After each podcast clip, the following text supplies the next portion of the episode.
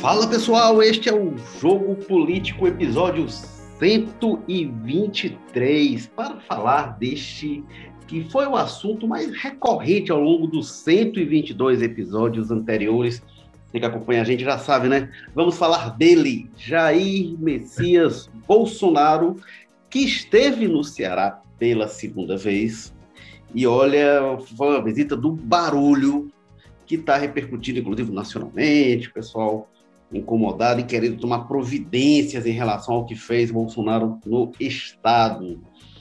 É, e para falar sobre como foi a visita do Bolsonaro a Tianguá, passou aqui pela região metropolitana de Fortaleza, assinou ordem de serviço para obras, é, é, sobrevoou outras, viu lá como é que estão. Para falar sobre isso, a gente tem aqui o repórter de política, cronista do povo, é, Henrique Araújo, que fala com a gente lá do Joaquim Távora. Tudo bem, Henrique? Olá, Érico, tudo bom? E temos também o repórter de política, colunista do Povo, o Carlos Maza, que fala lá do José Bonifácio. Tudo bem, Carlos Maza? Ótimo, Érico. José Bonifácio, né, cara? Sempre exaltando aqui esse grande pedaço de terra, muitas vezes esquecido entre o centro e o bairro de Fátima. E, pois é, vamos falar do Bolsonaro, esse nome doce, né, que não sai da nossa boca aí.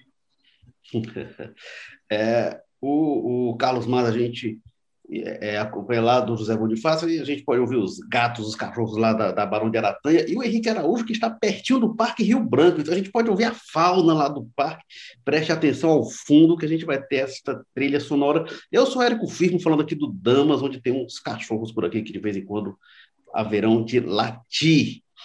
É... Ô, Henrique Araújo, é... você esteve lá né, em Tianguá para visita do presidente, e a gente na expectativa, acompanhando é, em tempo real a cobertura, e aí, será que o Bolsonaro chega ou não chega? Quando você manda para a gente a primeira imagem que eu vi do Bolsonaro ao desembarcar no Ceará, que era ele é, num desfile, num, num, carro, num, 4, num 4x4, de pé, com a porta do carro aberta, sem máscara, o carro apinhado de gente, e a, e a, porta aberta, ele lá apoiado ali na porta aberta, aquela cena ali que foi o cartão de visitas. E aquilo ali foi um pouco do, do, síntese do que, viria essa, do que viria a ser essa visita do barulho né, do Bolsonaro aqui pelo Ceará. Conta lá, Henrique, como é que foi? Verdade, viu, Érico? Foi um evento quase circense, não é? Como cartão de visitas, o presidente ali trepado na, na traseira da, daquela caminhonete repleta de gente ali, de apoiadores e de seguranças, uh, pilotada ali. Ele havia acabado de desembarcar, não é? E foi se encaminhando para o polo de lazer Regis Diniz, que fica lá no centro de Tianguá, cidade lá na Serra da Ibiapaba.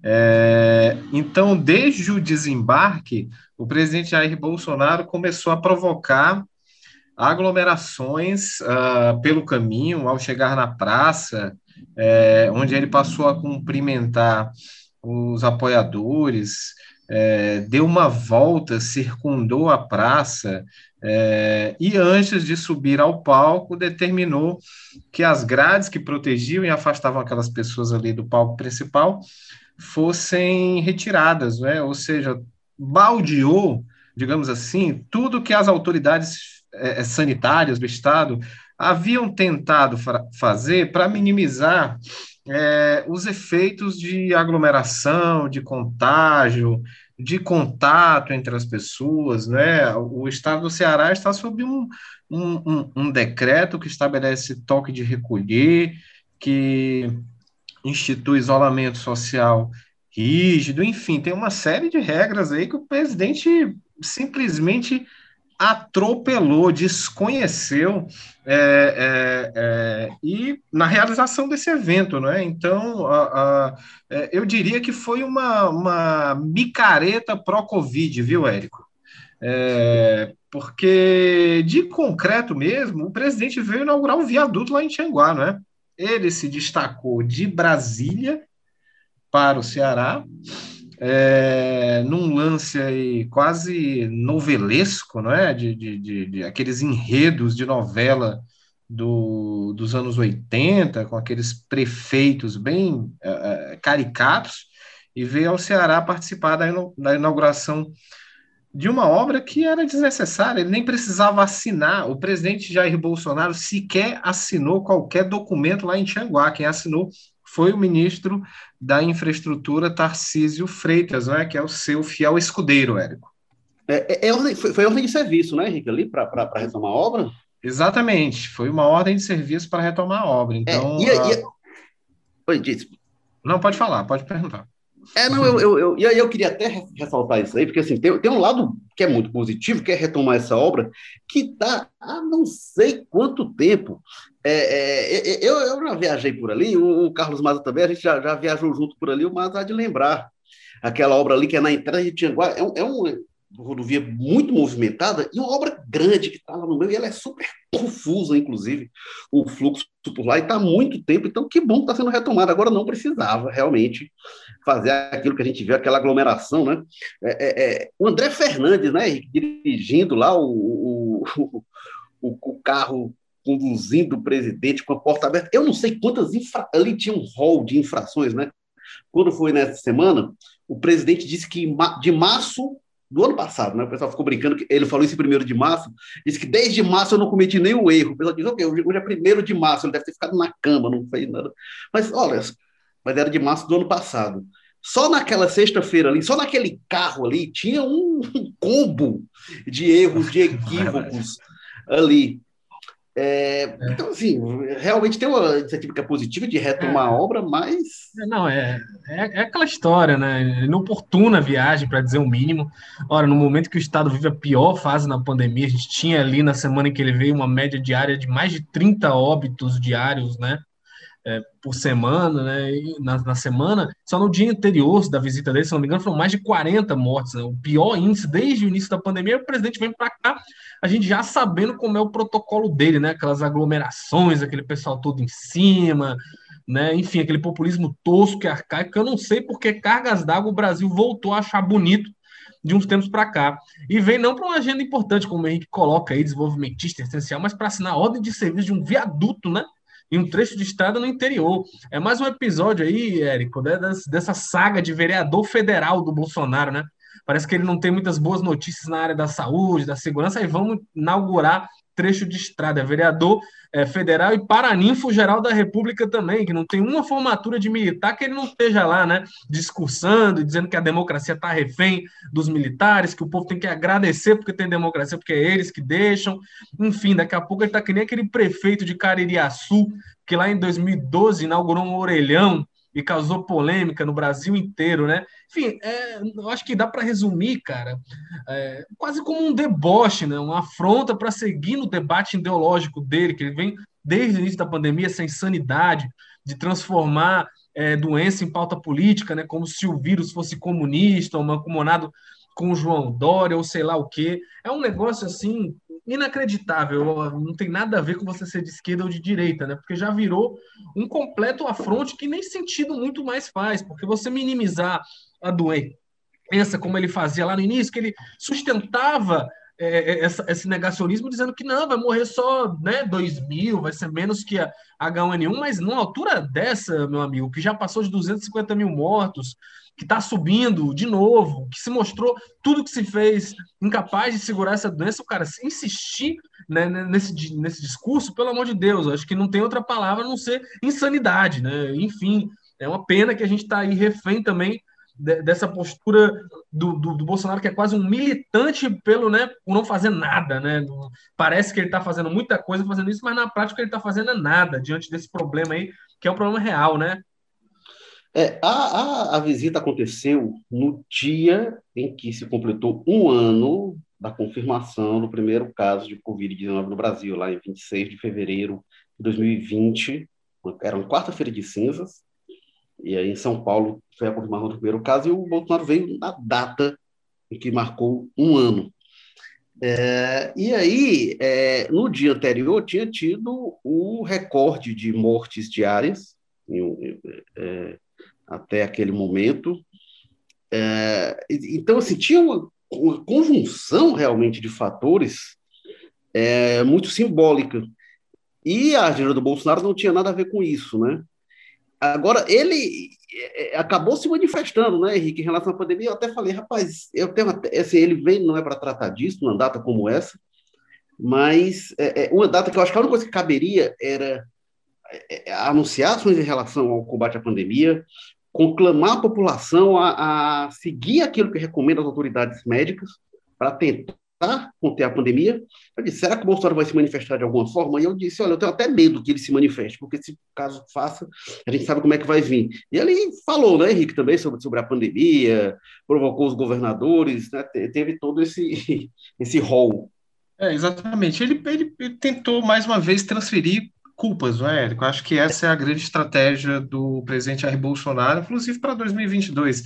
Aliás, essa agenda do, do Bolsonaro aqui no Ceará faz parte já da pré-campanha a, a, reeleição do presidente, entendeu? Ele não tinha nada que está aqui nesse momento, como o Maza falou, era para lá de, de, de inoportuno mesmo, não é? Acho que a, alguém fez até uma, uma piada aí outro dia nas redes sociais que a gente não vai atingir a imunidade de rebanho, mas estamos atingindo a insanidade de rebanho.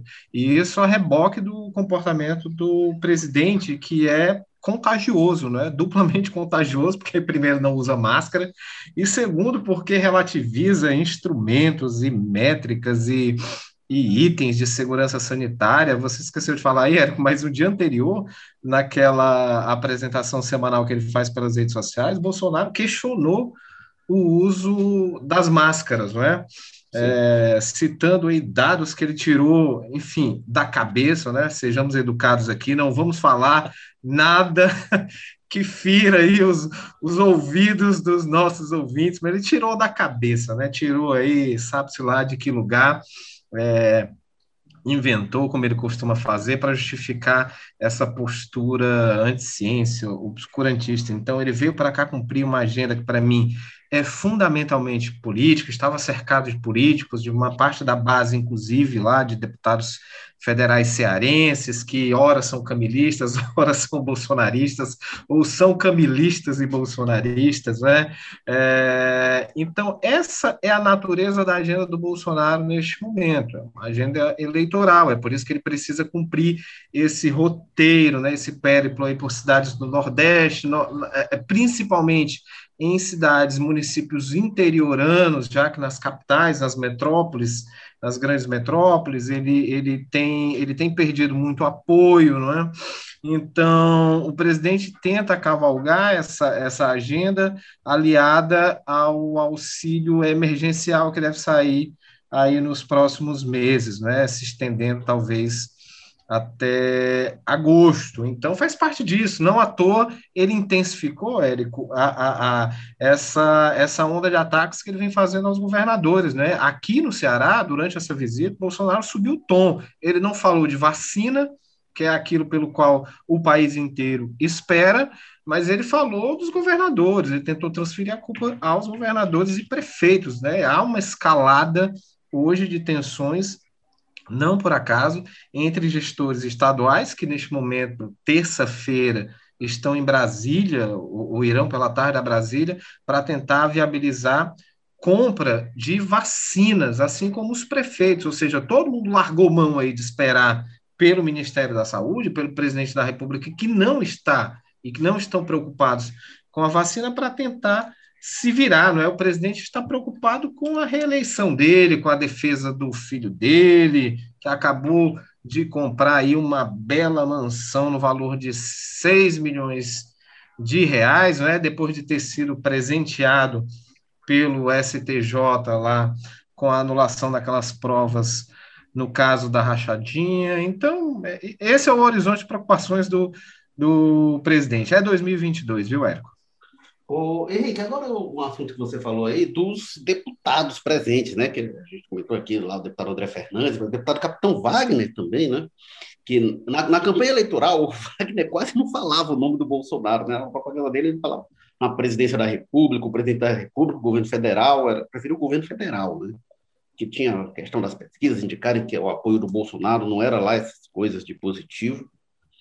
É, E quando a gente viu o, o Capitão Wagner lá, não, aí ele foi apoiador mesmo, né? Ali foi um, um, um, se assumiu como bolsonarista e vários outros, né? E Domingos Neto, enfim, inclusive vários tirando foto com ele lá sem máscara.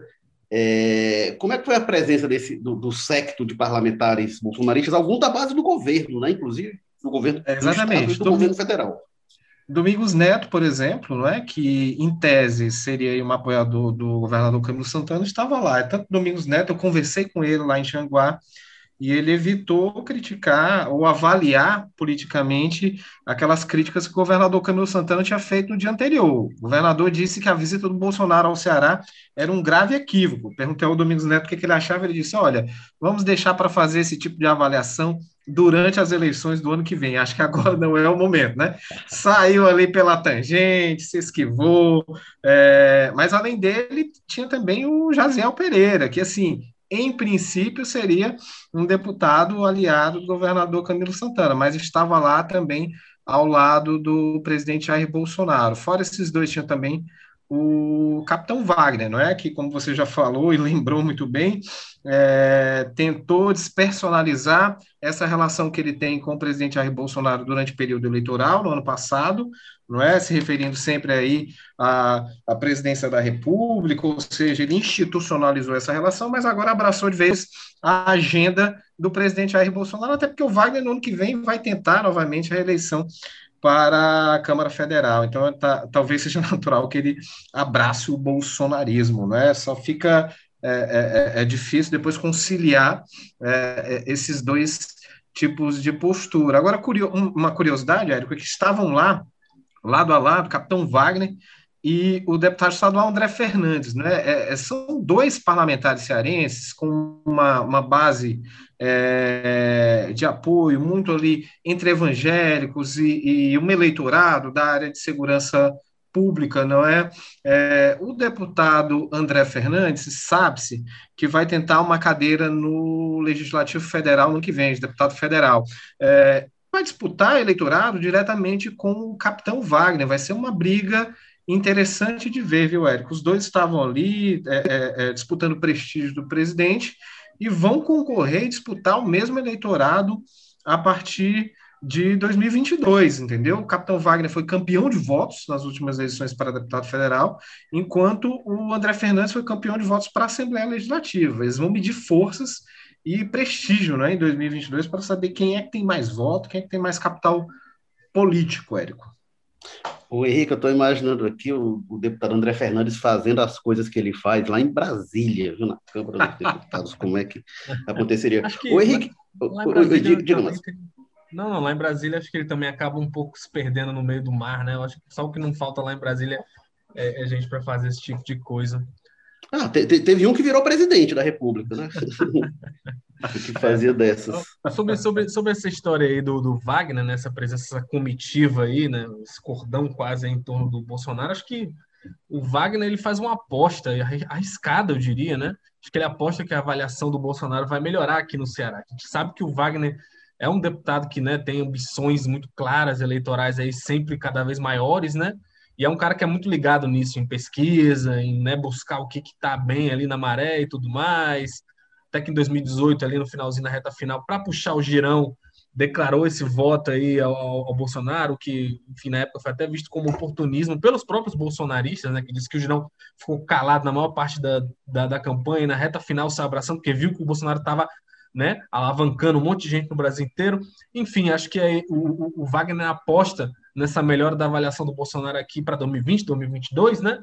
E aí, 2022, é, 2024, o, o, o, Girão, o Girão declarou apoio na véspera da eleição. Exatamente. Aí sábado. abraçou de vez, né? Sabá, vitou na campanha daqui, porque sabia que em Fortaleza pegava muito mal, tá com o presidente, a pesquisa Datafolha mostrou muito isso, né? Como o Bolsonaro influenciava para mal, quem tivesse apoio dele, enfim, mas talvez ele enxergue uma mudança daí na frente. Agora, quanto ao caráter total flex, né, dessa comitiva aí, a maioria já conhecido, né, tudo normal, né, para gente que já acompanha a política, mas o que me surpreende, mas nunca deixa de surpreender, é o AJ Albuquerque, né? Tá sempre nessas patotas aí. Lembrando, o AJ é filho do Zezinho Albuquerque, secretário das cidades aí do Camilo, e é um Ferreira Gomes graúdo, não é qualquer doidinho dentro do grupo, né? É gente da cozinha, é gente ali que tá muito por dentro ali das articulações do, do, do, do grupo do Cid do Ciro, né? E aí o filho dele sempre está nessa história aí, papagaiando o Bolsonaro, é, né? Inclusive tem indicações no governo federal, inclusive pegou um cara que era chefe, né, do secretário de governo dele quando ele era prefeito de Massapê indicou para a diretoria aí de órgãos federais aqui no Ceará. Enfim, já, já é um cara que já está há bastante tempo nesse périplo em torno do bolsonarismo, mas que nunca me deixa de surpreender, sabe, Érico? Tenho curiosidade de saber se isso é uma questão pessoal, sabe? Se ele realmente. Não, não, ele se identifica pessoalmente com o que o Bolsonaro fala, ou se é uma visão pragmática ali, né? De, de, de do Centrão, até para ajudar o cearense, eu vou me aproximar do governo para conseguir ter acesso né, aos órgãos, enfim mas que é uma coisa que sempre chama atenção, porque eu acho que o Bolsonaro não sabe disso, sabe? Eu tenho minhas dúvidas que se o Bolsonaro fosse informado, talvez ali pela BIM paralela dele lá, é que da, da, da tamanha conexão do AJ com o pessoal dos Ferreira Gomes, né, do Ciro principalmente, eu tenho minhas dúvidas se o Bolsonaro ali, até pessoalmente, ia querer manter ele com essa influência toda nos cargos do governo federal aqui, porque, enfim, é uma coisa que é muito longe do, do, do né, do, do, que a gente conhece do Bolsonaro. O Bolsonaro estava exonerou ali, quis demitir o presidente da Petrobras porque o cara estava usando máscara numa reunião. Enfim, é, surpreende bastante que ele mantivesse o AJ sabendo de, que ele é provavelmente é um cara que frequenta a cozinha dos Ferreira Gomes. Ah, mas, mas, mas aí tem duas coisas, né? Uma é que assim, se ele não souber, não é uma coisa assim, muito secreto, né? Assim, que o Zezinho Albuquerque, o pai dele é, é ligado aos Ferreira Gomes. Então, se foi isso mesmo, e, e, não duvido, viu? A gente já viu algumas coisas que o pessoal indica um cara e depois descobre um monte de coisa. E aí o governo fica resolvendo como contornar, já desistiu até de indicação de ministro, né? É, tem só uma, eu... uma, uma, oi. uma outra questão em relação a essa comitiva de cearense. Eu estava lembrando, você também há de lembrar, da comitiva que acompanhou o presidente no ano passado, não é? Na, naquela inauguração lá de Brejo Santo, das obras de transposição de São Francisco, era muito mais numerosa, entendeu? Então, ah, do ano passado para para cá, a presença de, de parlamentares cearenses ali ao lado do presidente murchou, ela minguou um pouco.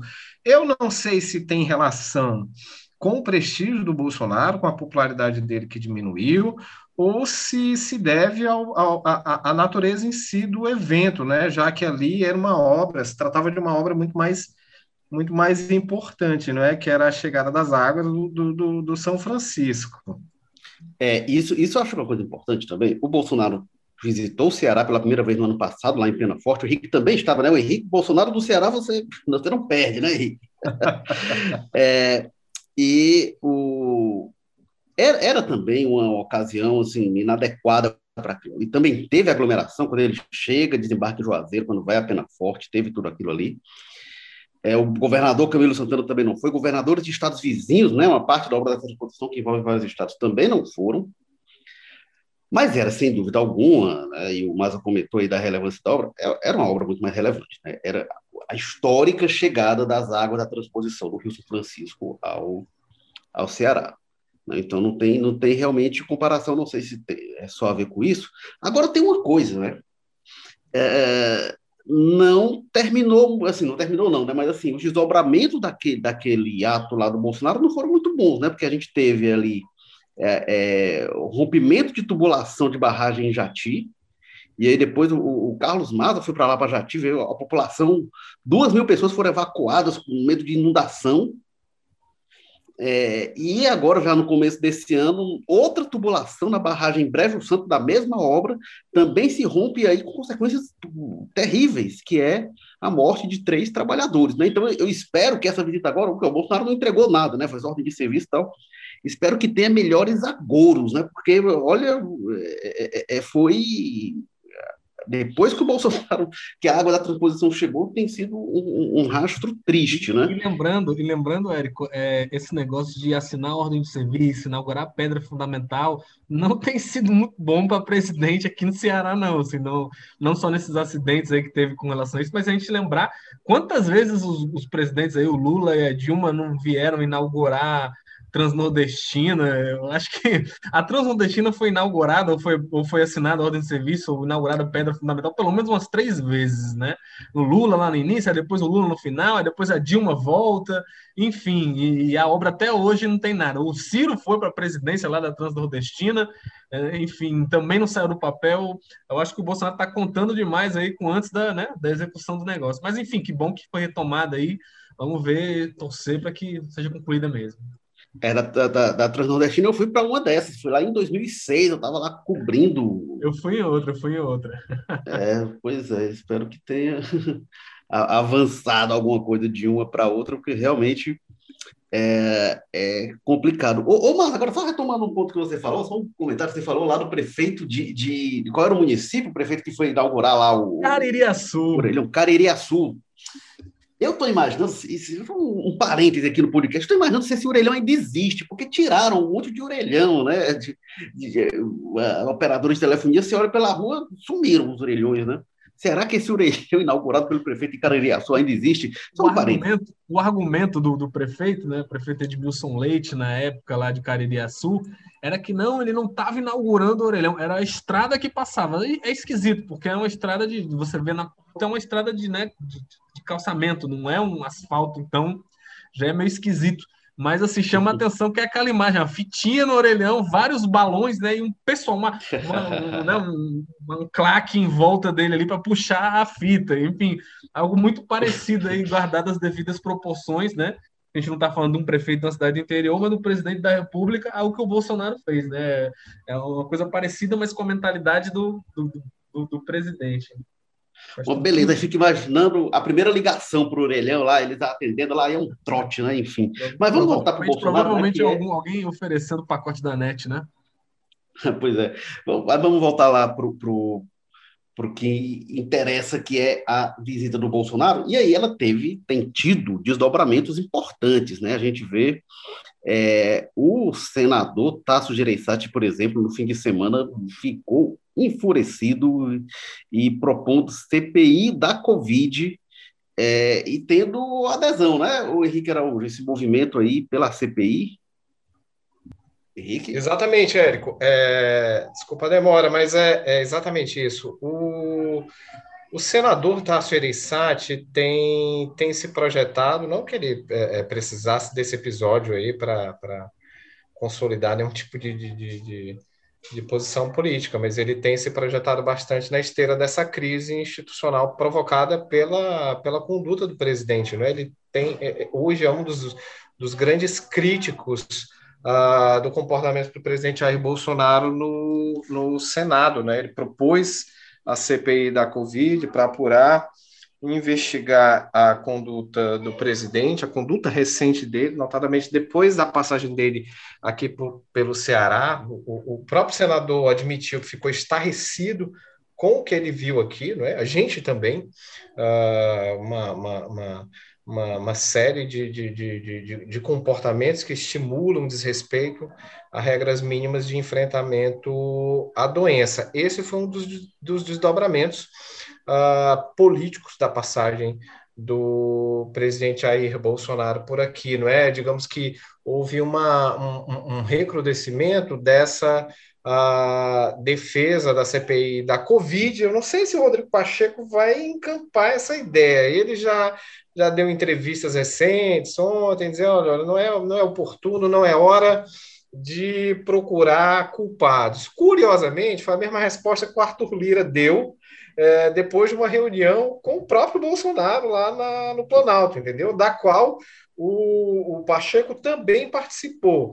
Ao que tudo indica, a gente que não nasceu ontem é, percebe que houve ali um ensaio de, de posicionamento no, no, no, Congresso, Câmara e Senado, ou seja, vão lá e digam que agora não, não, não, não é o momento apropriado.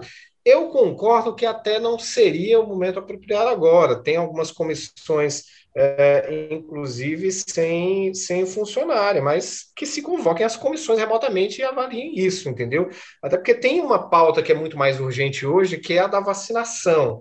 Agora, por outro lado, o presidente é um inconsequente em série, entendeu? Ele não para. Então, como diz o, o, o, Tasso Gereissati, é preciso parar o Bolsonaro, entendeu? É preciso interromper esse tipo de escalada e de comportamento reiterado de desrespeito, de estímulo, de contágio, entendeu? Porque estamos, não estamos mais nem ah, na iminência de uma segunda onda de Covid-19, de novos casos.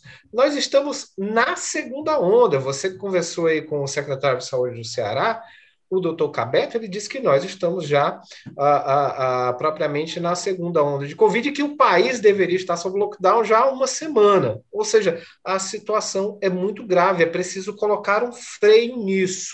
Então, a CPI, por esse lado, poderia ser essa espécie de anteparo, né? um freio à, à conduta do Bolsonaro. Dificilmente vai parar, ele vai seguir desse jeito, mas enfim, eu acho que é preciso haver algum tipo de contraponto do Congresso, é, do qual não espero contraponto, porque há dois aliados hoje ali na presidência, tanto do Senado quanto da Câmara. Foi para isso que o presidente apoiou o Pacheco e apoiou o Arthur Lira na disputa ali contra os, os aliados do Rodrigo Maia, não é, Érico?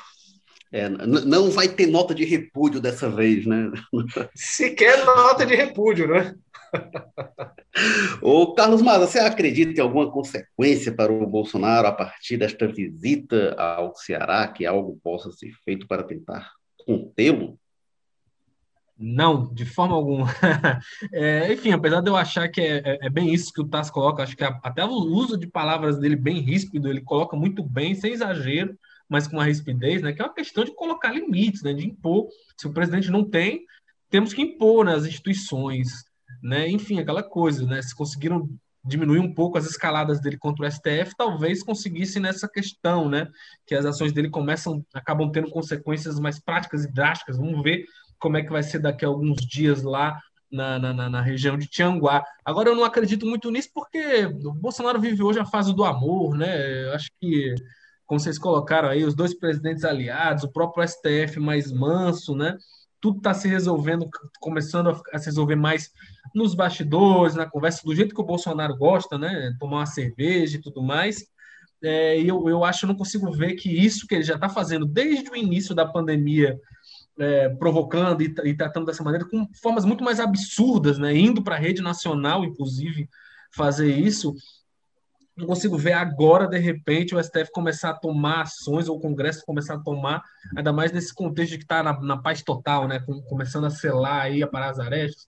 O Bolsonaro calou ali na prisão do Daniel Silveira para agradar o STF. Né? O Bolsonaro, que já está ali com os aliados dele no Congresso, acho que não vai ser isso, que já acontecia há muito tempo, que vai tirar a relação deles nesse rumo aí da paz, né, de, de aparar as arestas. Agora, bem que deveria, né, Eric? Bem que deveria, como o Tassi coloca, mais uma vez repetindo, né? é preciso parar, né, porque vamos ver o que, que vai acontecer em Tianguá mesmo, e, e é aquela coisa que a gente fala desde o início do governo do Bolsonaro, no, qual é o limite dele, né? até onde ele vai, parece que ele está o tempo inteiro testando até onde ele pode provocar, e é aquela coisa, como o Henrique falou, é como eu também já tinha falado é, antes, assim, quem ganha com isso, né? É uma coisa única, exclusivamente da ideologia, da política dele, né? É um negócio de deboche mesmo, de tudo, de que tipo de, de orientação médica, sanitária, é transformar tudo nesse fla-flu ideológico que não, não, tem muito a ganhar a população, ainda mais num momento super delicado como que a gente vive, a gente está discutindo essas besteiras toda santa vez, né? Enfim. O, o, o mas só retomando também algumas coisas, esqueci de falar e vou lembrando, quando estava falando também do, do Albuquerque, só uma outra questão que você falou que acho, ele... Acho que você aproxime mais do computador que ficou baixinho. É, não, é, é, lembrando só, é, é, esqueci de comentar, quando a gente falou do AJ Albuquerque, você disse que ele é, é ligado ao Ferreira Lunda da cozinha, e, e, e, realmente o pai dele, né, o Zezinho, o grande articulador deles. Agora tem uma coisa sobre o sobre o, o AJ. É, segundo as informações lá de, de bastidor de Brasília, ele já chegou até arranca-rabo com Cid Gomes em reunião da bancada por discussão destinação de emenda, enfim. É, então, ele me parece que ele é visto com certa desconfiança a partir do núcleo Ferreira Gomes, não sei como é visto na abolição, até porque ele articulou né, a candidatura do Arthur Lira, então a gente tem esse, essas personagens, assim, momentos como esse acabam revelando algumas movimentações de bastidor que são exóticas, né? a gente pensar a família Albuquerque conseguir transitar né, entre Camilo, que é petista, Zezinho, é, pedetista, articulador dos Ferreira Gomes, mas o, ele comanda outro partido que é o PP no Ceará, que é o partido do AJ, que é aliado do Bolsonaro.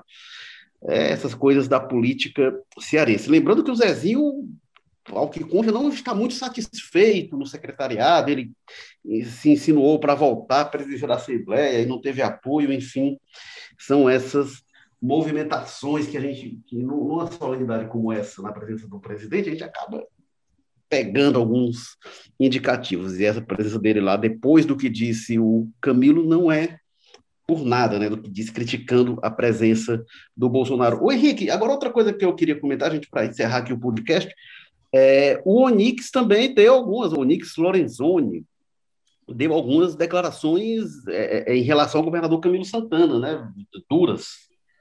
Exato, exato. É, ele, ele respondeu ao Camilo, né? Na verdade, disse que é, primeiro falou, justificou a obra, disse que era uma obra importante, estava parada havia mais de 10 anos, entendeu? Citou o PT, citou a Dilma, o Lula, etc. Então, porque é parte desse discurso aí, acho que eles tentam uh, mirar, já escolhendo previamente aquele adversário preferencial para 2022. E aí, depois disso, eu disse: olha, o presidente está aqui porque as pessoas gostam, as pessoas vieram para cá, seria uma ingratidão do Bolsonaro se ele não fosse abraçá-las, né? Talvez o governador não faça isso, porque o governador Camilo Santana não é amado. Ou seja, é uma demagogia, um discurso Cara. muito demagógico e populista, né?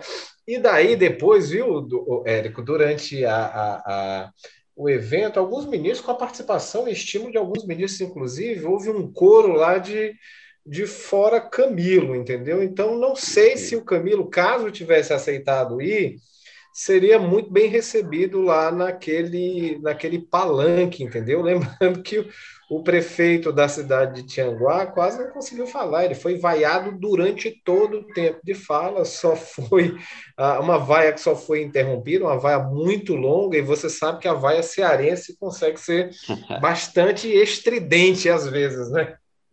É uma vaia que só foi interrompida quando ele, de repente, num cavalo de pau discursivo, começou a elogiar o Bolsonaro, né? E aí os apoiadores que estavam lá mudaram e aplaudiram. Mas uh, uh, o Onyx, que é um ministro que, que vem perdendo espaço ali, não é? dentro do, do Planalto, mas segue como um aliado importante do presidente Jair Bolsonaro, criticou Uh, criticou o governador Camilo Santana, o próprio presidente indiretamente fez isso, depois, no dia seguinte, foi às redes sociais. Aliás, no domingo, né, o Bolsonaro publicou nas redes sociais aqueles valores de repasses diretos e indiretos para os estados, não é? Depois uma informação que foi rebatida, inclusive, pela secretária da Fazenda aqui do Ceará, Fernanda Pacobaíba, não é?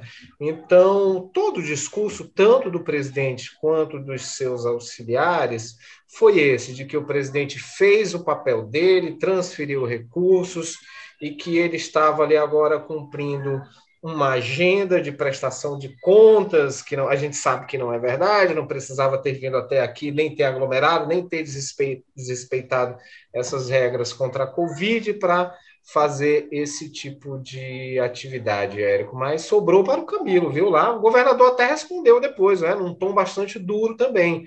Foi às redes sociais, esse território é, que é, é, é muito caro aos bolsonaristas e ao próprio presidente, e devolveu, não é? Algo até fora do, do, do, do, do script da jornada, né, para usar um termo aí, que caiu no gosto, da jornada do governador Camilo Santana. Foi duro. É, agora tem sido o, o Camilo. Assim, oi, oi Márcio, diga. Não, não, é só, cara, é, é essa história aí que falou né, da, da gratidão das pessoas lá. é um negócio impressionante, né? Assim, vamos falar duro, porque tem que se falar duro, né? O que, que o Bolsonaro fez ali? Os casos estão altos em todo o estado, tão altos em Tianguá. As pessoas foram para lá e se aglomeraram numa cidade que é polo, que está recebendo pacientes, né? Ele manda retirar a barreira, ele aumenta muito o contágio. E, e diferentemente de outras coisas, né? Por exemplo, a cloroquina funciona ou não? Beleza, está lá o debate, né? Discordo, mas está lá o debate. A vacina tem isso, tem aquilo. Ah, não, não, não, não vale importar. Ok, tem um debate ali, apesar de eu achar já surreal, insano. Agora, que o contágio maior de pessoas vai aumentar a proliferação da doença, isso não é debatível. Isso não é debatível, isso não é uma discussão. Não é questão de que ah, eu acho que se juntar as pessoas ali, meter todo mundo junto, não vai ser essa coisa toda. Não, isso não existe. Não tem questão de esquerda e direita. Isso é um fato óbvio, científico, uma doença que se transmite pelo ar, né? Se transmite pelas gotículas. Você aumenta a, a, a, proximidade das pessoas, é óbvio que o contágio vai ser maior. Maior contágio, mais gente doente, mais gente doente, mais gente morta. E aí, essas pessoas que vão adoecer, que vão precisar de tratamento médico, que vão morrer lá em Tianguá, porque vão, isso vai ter consequência, não tem como, numa pandemia, no quadro que a gente vive, pro, pro, provocar uma aglomeração naquele nível, numa cidade né, daquele porte, eh, não, não, acontecer nada, né? ainda mais a gente levando em consideração que o Covid está num estágio que ele, uma pessoa infecta não sei quantas outras, e aí tudo isso vai valer a pena porque o presidente precisava mostrar gratidão às pessoas. É uma coisa completamente surreal. Olha, vocês me desculpem, mas não dá para não se indignar de alguma forma que não tem nada a ver com ter apreço por uma ideologia ou outra, né? Como o presidente quer colocar isso em tudo. Mas é um negócio surreal, porque não, não é debatível essa questão do contágio. E aí se falar, não, não, fora Camilo, teve protesto lá, mas enfim, é, Tianguá, em 2018, 85% dos votos é, é, né, válidos lá foram para o Camilo na, na, na eleição. Teria sido um dos municípios em que ele seria melhor reeleito. Então, a gente tem que levar em consideração que há esse descontentamento, que há um protesto, mas respeitando o fato óbvio de que ali tinha um recorte muito específico né, de apoiadores do presidente, de gente que provavelmente até viajou de outros municípios para ir ver o Bolsonaro ali, essa, essa meca, né, essa peregrinação aonde o Bolsonaro vai, essa coisa antiquada aí, o orelhão lá de Caririaçu. Então, é, é, é muito doido que ele coloque os próprios eleitores dele, as pessoas que apoiam ele, em risco. E repetindo mais uma vez, eu vou morrer repetindo, não tem debate nisso. Mais gente próxima é mais contágio. É assim com com gripe, é assim com qualquer doença que se transmite pelo, por gotículas de saliva, pelo ar. E o presidente sabe, quando ele faz isso, não é possível, que mais pessoas vão descer, vão precisar de tratamento. Se não tiver leito porque lotou, porque teve uma, um aumento. Pessoas que talvez não fossem morrer vão morrer, porque não tem leito para ser tratado, não tem UTI para ser tratado. Enfim, é um negócio absurdo que se chega. Por isso que faz muito sentido o que o Tasso fala, né? Esse cara precisa ser parado, precisa ter algum tipo de, né? Ok, cara, você não quer ajudar, pelo menos não atrapalha. É, agora, só sobre essa coisa do Onix, né? Que falar, ah, o governador não é amado, eu acho que é, é, é um debate raso, né? E eu acho que é principalmente uma noção distorcida do papel de agente público. Não é, não é o amor que deve nortear a relação entre a população e o governante. O governante é um servidor público. E aí, isso eu acho que o Bolsonaro não tem essa compreensão, e o governo dele não tem essa compreensão de institucionalidade, né? Então, o, o Bolsonaro, assim, ele pensa muito na lógica do mandonismo. Ele imaginou, quando governante, ele ia mandar as pessoas iam obedecer, e as coisas que ele queria que acontecessem iam se realizar como desejo. Ele não tem a noção de que ele tem que trabalhar para construir as condições para que aquelas coisas aconteçam, inclusive articulando com o Congresso Nacional, enfim, tem que ter um trabalho competente de gestão para isso. Ele está acostumadas à lógica da autoridade, do exército, né, e aí vai, se manda e se obedece, e é assim que as coisas acontecem. É, o Bolsonaro não está acostumado a uma lógica de é, é, é, obrigações, de, de, de, atribuições da função, que eu acho que isso é, não é isso que pauta a relação do povo com o governante. É quais são, quais são suas obrigações, quais são os deveres da população, quais são os direitos. Isso que medir a população, e aí você vai avaliar se uma gestão é, é, eficaz, se não é, se ela entrega resultados, se não entrega, não é, ah, não, eu gosto daquele governante, eu, eu amo. É uma coisa personalista, atrasada, é, é, é, que lembra as autocracias de esquerda ou de direita. Gente, a gente vai encerrando então este episódio 123. Nossa, toda vez eu me admiro como é episódio desde 2018, a gente aqui falando de política e falando do Bolsonaro, né? Não tem jeito. A gente vai ficando por aqui. É, e este episódio teve edição e produção de Mariana Vieira, o editor-chefe do Jogo Político é o Tadeu Praga, editor de política João Marcelo Sena, diretores de jornalismo Ana Nadaf e Eric Guimarães, e assine o Povo Mais, da plataforma multi-streaming de jornalismo e cultura do povo. Você encontra em um só lugar notícias, reportagens especiais, documentários, séries, podcasts, livros, programas ao vivo e cursos. O Povo Mais, muito mais conteúdo. Muito obrigado, Henrique Araújo, aí do Joaquim Távora. Obrigado, Hélio. Começou a chover agora, né? O clima deu uma amenizada. Né? Olha aí que coisa boa. Muito obrigado, Carlos Maza, aí do José Bonifácio. Opa, Érico, valeu. É, começou a chover, me lasquei aqui, porque eu ia sair para almoçar, agora dancei. Olha só. É isso, gente. Se tudo der certo, a gente está de volta semana que vem. Um abraço, tchau.